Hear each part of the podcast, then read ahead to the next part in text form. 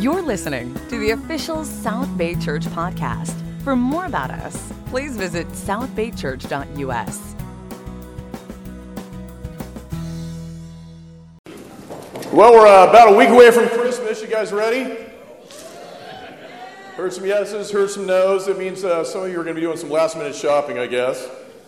Um, I want to start out by thanking our incredible youth ministry today. Our teams are phenomenal. I think uh, Justin's giving Brian a little competition there, heading things on up for us this morning. What do you think?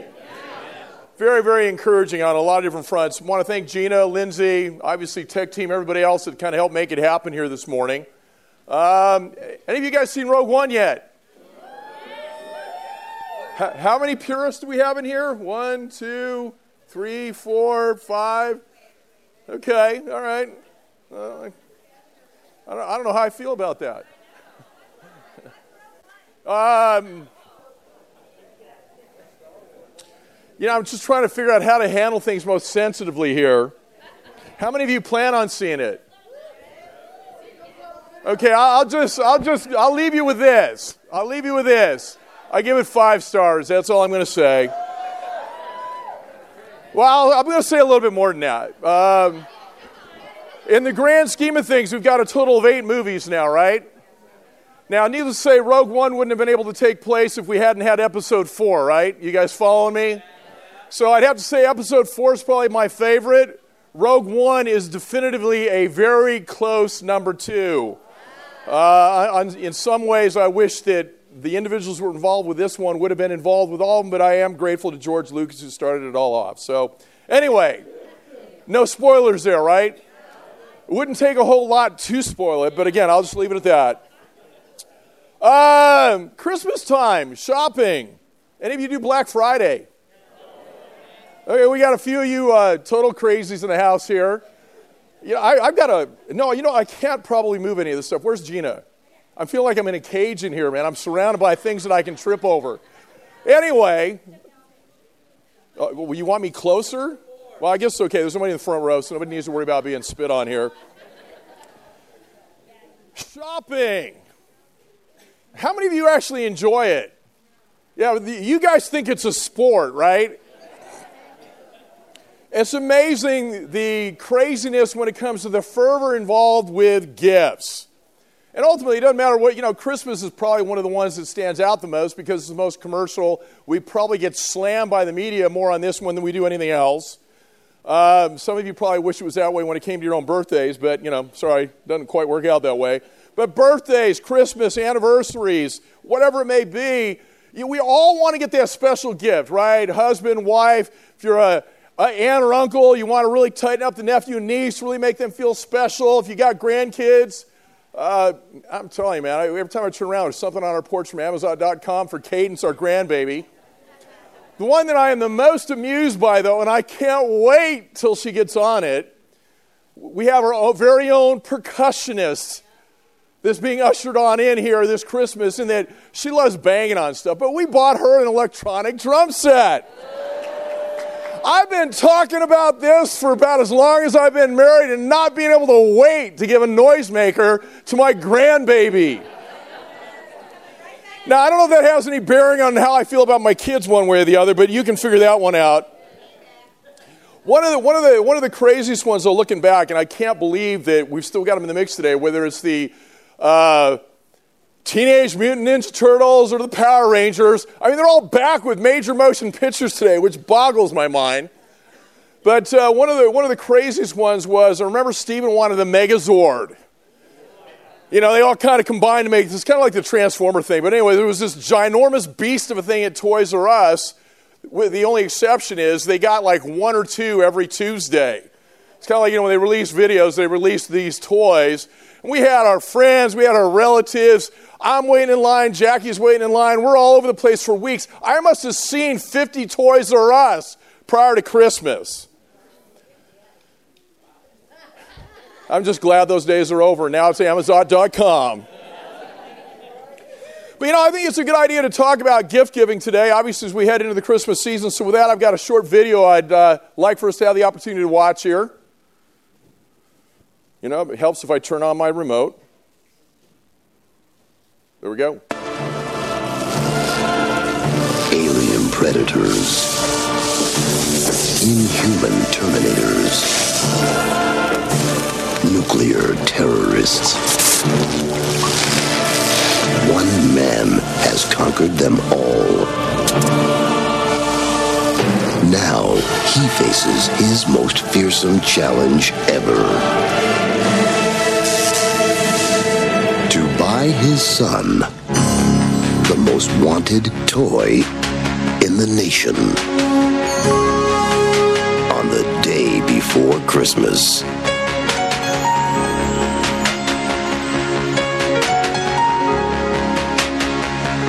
But this time,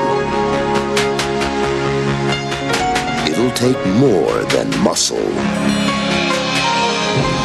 It'll take a miracle.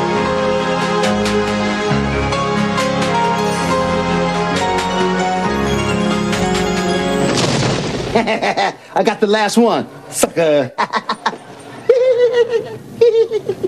This is war. Any of you relate to that at all? I mean, this is kind of a humorous take on it. I mean, honestly, we've seen the uh, mad rushes at Best Buy and uh, Walmart. I mean, people have been killed when it comes to gifts, purchasing gifts. You know, and it's uh, kind of interesting looking back through the years. Uh, there's a website called Statistic Brain, which has tracked the most wanted gifts since I went back to 1983. Cabbage Patch. You guys recognize any of these?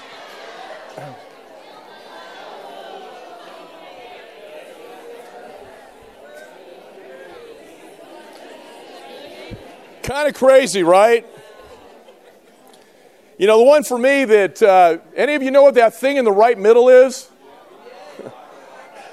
it doesn't seem that long ago. That was 1997. This is crazy. You know, I mean, we, we've pretty much tagged all of these uh, with our kids, with the exception of the iPod. Got the Snuggie. Uh, Teddy Ruxpin, man, what were they thinking when they designed that thing? I remember getting that thing home, putting the batteries in it, and it's like, I think this thing's like demonic. I mean, this is, he's just flat creepy. Furbies weren't much better. One of my favorites was the Pogs. Can anybody tell me why? The, the ones there on the left middle. I mean, my kids were totally into it. My son in particular, it was three bucks a package. I mean, it was awesome. But it's just amazing. And these are all things that people have fought for to get to bring home. You know, those must have gifts. And you know, we think, we think about it, often required an enormous amount of scheming or strategy, as I shared about what we had to do to get some of them. Uh, you know, usually there was a limited supply. I want you to think for a moment about a particular gift you were trying to get someone. Just think for a moment what was the craziest thing you ever did to pull that off? I mean, the bottom line is we love to give, right?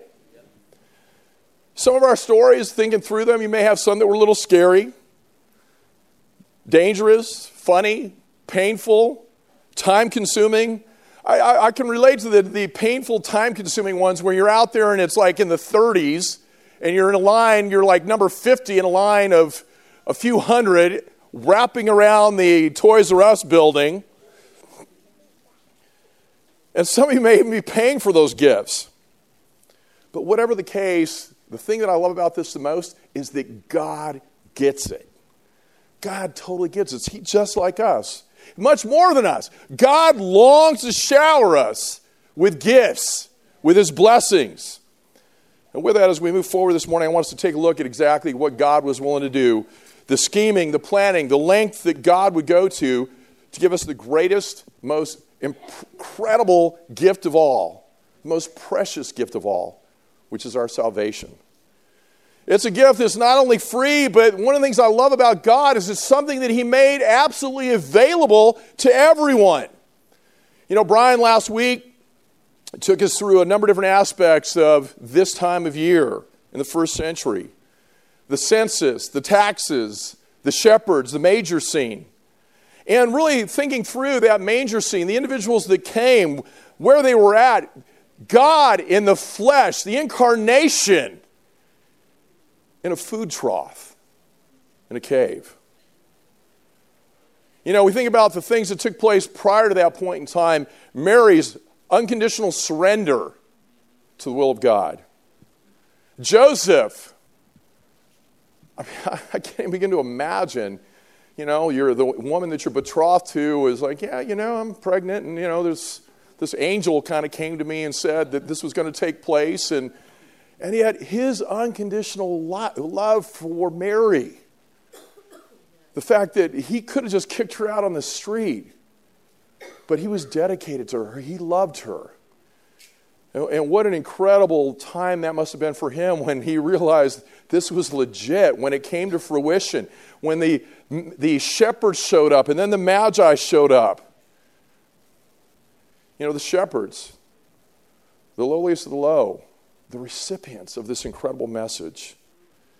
And ultimately, for me, the magi with the the position that they had, how they were looked to, how they were revered because of their wisdom, their foresight, and yet the incredible humility that they were willing to embrace as they went to go see this Messiah. You know, there's one last place in the nativity scene that I'd like us to look at this morning, and ultimately it is the most important place of all. And that's just really thinking through that Jesus became a man. And that men, including his own son, have always been God's method, God's strategy, Jesus' strategy. You know, Hebrews 4 does a really good job of summing this up. It says, For we do not have a high priest who is unable to sympathize with our weaknesses, but one who in every respect has been tempted as we are. Here's the thing that's huge, yet without sin. And because of Jesus being able to come down in the flesh and take on everything that we know, yet remain sinless, he became the final sacrifice so that we would have the opportunity to be purified from our sins through the waters of baptism and enter into this pure, blameless relationship with God. Martin Luther says it like this He says, The mystery of the humanity of Christ, that he sunk himself into our flesh is beyond all human understanding. We cannot even really begin to understand. Our primary text this morning is going to come out of Philippians 2, and for me, this is, this is always my go to when I have issues, when I start feeling ungrateful, that I deserve something, that why aren't why isn't this going on? Why aren't I doing this? How come, God, my prayers aren't being answered in this area? And Philippians 2 always helps me realign my heart and get it back into the right place that enables me to maintain a proper relationship with God. In verse 5 of Philippians 2, says, Your attitude should be the same as that of Christ Jesus, who, being in very nature God, did not consider equality with God to be something to be grasped, but he made himself nothing in the ESV, it says, He emptied himself out, taking the very nature of a servant, being made in human likeness and being found in appearance as a man. He humbled himself and became obedient to death, even death on a cross. You know, I like this word, this verse because it takes us all the way from the manger. You know, we even see through the years, we've seen how people poke fun at the manger scene. You know, Talladega Nights, Will Ferrell praying to the baby Jesus. You know, the interaction with his wife about, you know, he was grown, he had a beard. And I think in so many ways, that baby Jesus is so comfortable for us. You know, most of us, when we think of babies, you know, they're kind of cool, kind of cute, have a few expectations. But, you know, they're, they're easy to interact with. Generally speaking, they're approachable. But to, to think about Jesus, the baby, as that man on the cross in our place, that's uncomfortable. That's why I like this verse, because it takes us away from the manger to the cross. Christ humbled himself and he became a slave. God became man.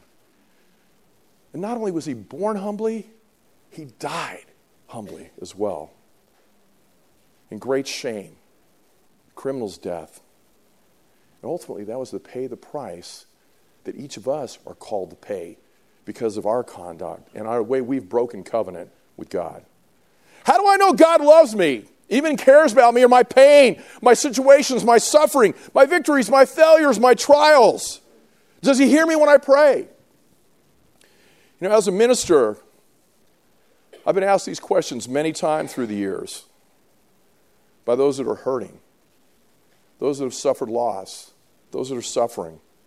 And as a minister, I find myself among the grieving, the discouraged, those that are emotionally distraught, spiritually and physically hurting people, men and women, on a very consistent basis. And you know what? I think with all of it, all of us, myself included, we can struggle with doubts over God's love and care in the midst of specifically unexpected loss, sudden tragedies that take place in our life. You know, and I try to remind those that are hurting that we know that God loves us because He doesn't remain aloof in heaven. This is what I love about God. God doesn't look at our pain from a distance and send us well wishes or goodwill cards. He was so concerned with each of us individually, our own personal interest versus his own, rather than send those well wishes or get well cards. He ultimately decided to come on down to earth and pay us a personal visit himself. You know, in verse 4 of Philippians 2, says everyone should look not only to his own interest, but also to the interest of others. Make your own attitude that of Christ Jesus, who existing in the form of God did not consider equality with God as something to be used for his own advantage. You know, we think about this. God the Father sent his Son to take on our human flesh and fully immersed himself into our struggles and challenges, to bear our pain. God the Son entered our fallen, tragic world and experienced all of our suffering while bearing our sin and shame. Jesus came among us in a broken state to display, reveal, and release the love of God into our lives. God never stayed aloof.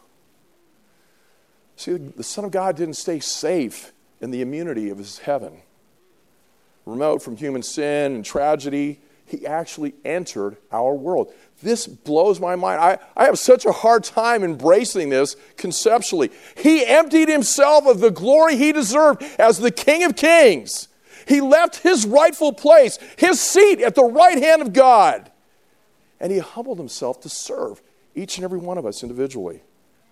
He took our nature, He lived our life, He endured our temptations, He experienced our sorrows, felt our hurts, bore our sin, and died my death.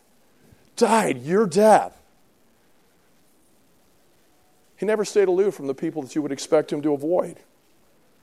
He made friends with the dropouts in society, the has beens, the damaged, the unclean of his society. He touched the untouchables.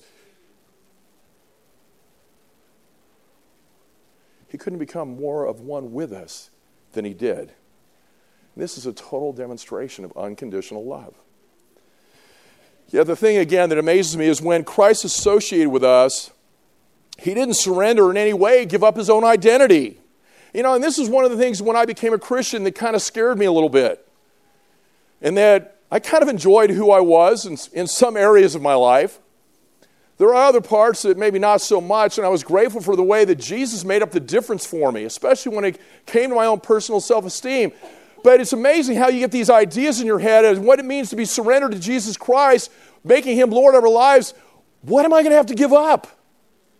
What part of my identity, or am I going to have to give up all of my identity? Well, as, as, as good or bad as it sounds, Steve Marici, Steve Marici. But before God, because of what Jesus did for me, I'm pure and blameless before God. I'm clothed in Christ, which is amazing. So when Jesus became human, he didn't give up being God. And the thing I love about that is what he was willing to do. Now he sends us into the world with a mission, his strategy. And his strategy was simply that our mission be modeled on his. For us, it demands being with and like Christ without loss of our own identity. I mean, think of how scary this world would be if we all gave up our identity. You know, we kind of we kind of hear it. You know, we have our phones on, we listen to our navigation. You know, Siri sounds pretty much the same wherever you are with Siri, right? I guess you can kind of tweak, you know, the accent. You can get a British Siri, a male Siri, a female Siri, but don't they all kind of sound the same? I mean, from a personality standpoint, isn't it all kind of the same? But I look out in this room, and that is not the case. We're diversified, we're different, it's interesting, it's fun. Sometimes not so fun because, you know, we, we all have our quirks, we all got our issues, and sometimes they do bubble to the surface. But ultimately, the thing that unifies us all is that we are sons and daughters of Jesus Christ if we've surrendered and made Jesus Lord of our lives. The calling to us means that we're entering other people's worlds just as Jesus entered ours without compromising Christ's convictions, values, or standards. You know, this time of year can be a little challenging. There can be a certain amount of suffering. I mean, it's the highest rate of depression of any other time of the year. A lot of reasons involved. You know, we come to the holidays, one of the first things that comes into mind is those that we've lost. There's suffering with that, there's grieving with that. There may be issues, other issues. Maybe you've lost a job. You know, maybe you don't have the finances to go after that coveted gift that your child or niece or nephew or grandbaby would like to have, or you think that they would like to have. And that can all play into our mental state emotionally. But really think this through what Christmas does for suffering. So that's why, for me, I've got to make, it the, make that transition from the manger to the cross. When we see Christ dying on the cross for an act of violence and injustice, then what kind of a God do we see? A condemning God? No, we see, I see a God of love. A God that's willing to pay for my sin, for our sin. This gift of amnesty, this incredible pardon that I don't deserve. Do we see a missing God? Absolutely not. We see a God who isn't operating from some remote place somewhere, but that He's involved. And we sometimes wonder, you know, we might wonder, well, why doesn't God eliminate suffering? The only thing I can state with that is that I do know that whatever the reason is, it isn't one of indifference or remoteness or being too good to associate or interact with us. God hates suffering and evil so much that he was willing to come into it and be enmeshed in it.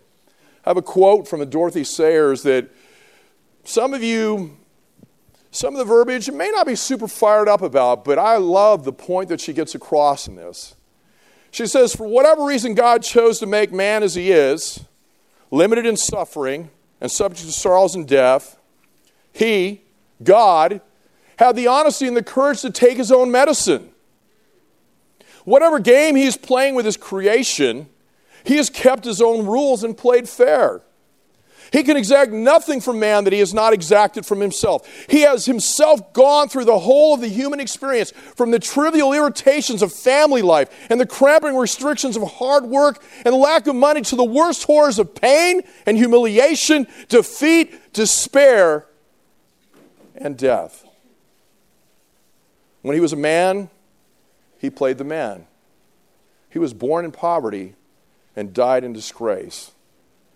And through it all, thought every minute of it was worthwhile. See, the Bible never gives an exhaustive answer to the big question of why, but the, the ultimate unveiling, the doctrine of incarnation, gives us a resource in our own suffering. God descended into the world and became vulnerable and suffered and died himself. You know, I love that one of the passages that Brian used last week, the whole Emmanuel thing, Matthew 123, he is God with us. He gives us his personal pres- presence in our own individual suffering. The thing that I love about Christianity, though, is only Christianity adds courage to God's list of attributes. He knows what it's like to experience hunger, what it's like to experience danger, injustice, rejection, torture, suffering. What other God has ever experienced death? That's the God that loves us. That's the God that has gifted us. Philippians 2, verse 7 reads, He emptied himself by taking the form of a servant, being born in the likeness of men. Emptied himself, made himself nothing. God came to earth as a man in his external form. God truly became human. Which means that, you know, ultimately as disciples, we shouldn't be overly impressed with the outward adornments of things, the glitz, physical beauty, status, and power. Why? Because God wasn't. I mean, look at who God ushered it on in with shepherds. The incarnation means that God was willing to empty himself of glory and power and live humbly as a slave. That means that he became extremely ordinary himself when it came to appearance. The incarnation needs to mean for us as disciples that we don't go by appearances, perceived status, age, race, whatever. The gift of Christmas gives you a resource, a comfort, and a consolation for dealing with suffering because in it we see God's willingness to enter the world of suffering to suffer with us and for us. And again, you know, we talk about other gods, we talk about other religions. No other religion, whether secularism, Greco Roman paganism, Eastern religion, Judaism, or Islam, believes God became breakable or suffered or had a body. The Greco Romans believe the physical is bad. Judaism and Islam believe that they don't believe that God would do such a thing as live in the flesh in this world. But Christmas and the incarnation teaches us that God is concerned not only with the spiritual, because He Himself came down and took on the physical. Again, the Christmas and the incarnation teaches that God is concerned not only with the spiritual, because he's not just a spirit anymore. If God became human, then for those scientists in the group, ultimately what that means is matter. This actually matters. This means something. The incarnation means that God assumed a physical body and entered the world as we know it. Verse 8. In the ESV, it says, He humbled himself by becoming obedient to the point of death and was, as we saw in the ESV, emptied, humbled, even a death on a cross. Jesus knows what it's like to be poor. Jesus knows what it's like to be a refugee, face persecution and hunger, poverty, to be spit on, beaten, and stabbed. He knows what it's like to be dead. Three days separated from God. Having been there in the beginning for all of eternity, and then darkness talk about an incredible love for each and every one of us. That, I mean, I, knowing our human frailty, how do you even contemplate? I've been around for eternity and somebody's flipping the switch off, and I will no longer cease to exist. I will go into nothingness. But obviously, because of his faith and hope and love for God and knowing that God loved him, he was willing to face that, put his faith and hope in that, knowing that he would be the bridge for us getting to heaven. He is fully human and can identify with our humanity. He knows everything we can experience as well as being fully God, which allows Him to overcome, fix, and redeem everything that is broken about us. So, we put together the incarnation and the resurrection. We see that God is not just concerned about the spirit, but He also cares about the body. He created the spirit and the body, and He will redeem the spirit and the body. The incarnation means that God believes the world to be a good thing, and that the resurrection shows us that He intends to redeem the physical world as well as the spiritual world. This means that fighting disease, injustice, and hunger is on God's agenda, along with, just, along with saving souls and forgiving sins. This also means that the material world is a good thing, and it is God's will for us to enjoy it. You know, that's what I love so much about the South Bay Church. I love what Brian Craig brings to the table when it comes to our worship. It helps me with my connectivity with God. I love the relationships that I would not have if I was not a disciple of Jesus Christ. I've got so many friends, so many people that pray for me, that are concerned with me. When I was backstage, Dustin pulled me aside and prayed before I came out. Jay Johnson will do that if he's in the hallway with me before I speak. To know that I'm loved on so many different levels, in spite of all my shortcomings. It's amazing. This is the God we serve. This is the concern He has. I didn't have that prior to becoming a Christian. You know, I think I, I love the millennials. I do, inside and outside the church, because one of the things I love about them the most is they're looking for something they can trust. They're looking for a real purpose in life. And many of them outside the church engage in this area when it comes to meeting needs, trying to find something that's meaningful in the community to do. They just believe that in some instances, though, if they work hard enough, if they pour enough volunteer hours into something, that they can collectively pull everybody together and bring some justice to this world. The thing that's unfortunate, though, for those millennials that have not made Jesus Christ Lord of their life, there's no consolation when things don't go well. See, disciples have not only a passion for justice, but also the knowledge that in the end, justice will triumph. Confidence in the justice of God makes that passion for justice possible and sustainable. I love our community programs that we have where we are involved. And you know, some of them go absolutely amazing, and others maybe not so much. But it doesn't matter. We're doing what God's called us to do. Whatever the result is, God's in control of that. It's a matter of being engaged, engaged because of our love for God and demonstrating to others what Jesus Christ has done for us personally. In verse 9, says, For this reason,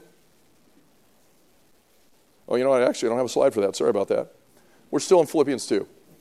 In verse 9, it says, For this reason, God highly exalted him and gave him the name that is above every name, so that the name of Jesus, every knee will bow of those who are in the heaven and on earth and under the earth, that every tongue should confess that Jesus Christ is Lord to the glory of God the Father. Finally, if Jesus is God Himself, became human, we live with infallible hope. Someday, all deformity, decay, sin, disease, imperfection, whatever it is that falls short, will be wiped away. In Romans 8, verse 18, it reads, I consider that our present sufferings are not worth comparing. With what? The glory that will be revealed where? In us. When you surrender to Christ, you put on Christ. The waters of baptism, leaving that sin on one side of whatever body of water, horse trough, whatever it is that you got into, it's left on one side, and you come up out of that water totally purified. God's glory in you. It's amazing. What it tells us is that whatever the problem is that we face, whether in disease or injustice or some other suffering, eventually God's power will triumph over it. Psalm 30, halfway through verse 5 says, Weeping may remain for night, but rejoicing comes in the morning. Amen. Jesus is God, and that means God has landed. Jesus is man, that means God cares for us, for you. God has become human and is transforming us into His likeness. The bottom line is the world is destined for joy sooner or later, and so are all those who love and long for His appearing. You know, I want to go to a manger scene here for a moment. Uh, you know, you can't see that very well, can you? Can anybody count the number of characters that are in that scene? There we go. Okay. Who's missing in that scene? Are you in that scene? There were many missing from that scene when Jesus was born and ushered into this world. How many are there now?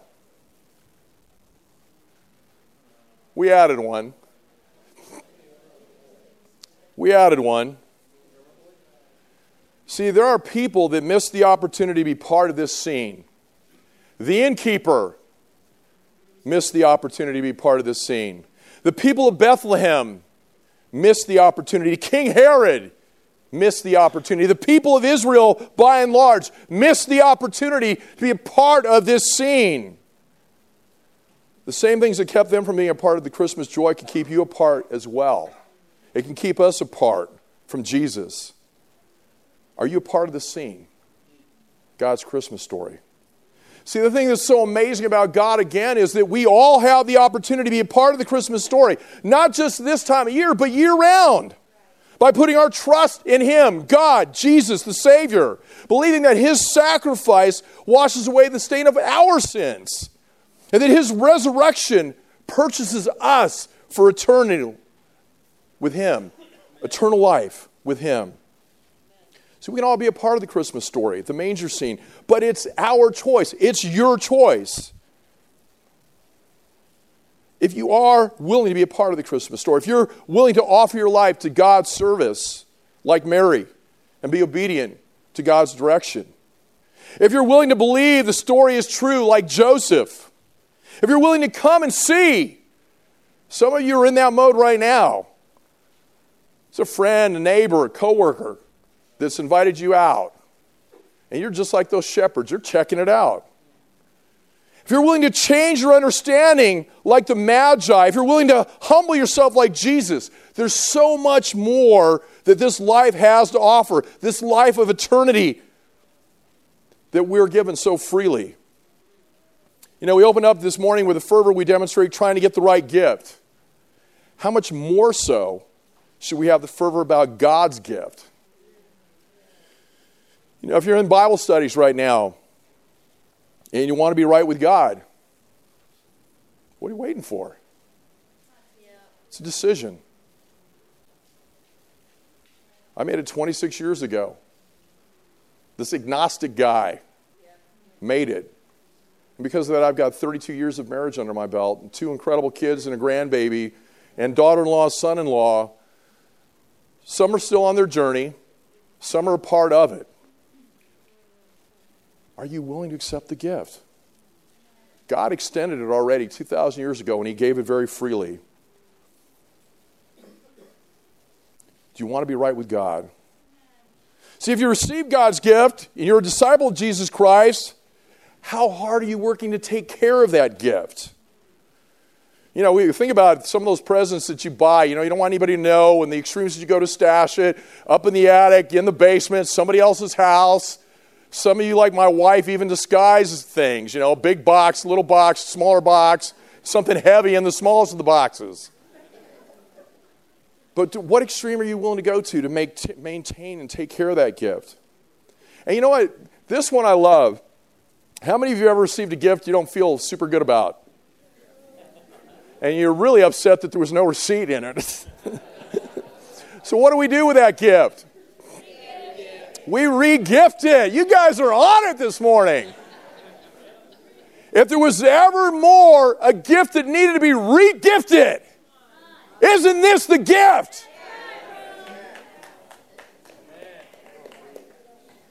Now is the perfect time of year to do just that. I just want to close with this thought from verse 5 in Philippians 2. Won't you make your own attitude that of Christ Jesus?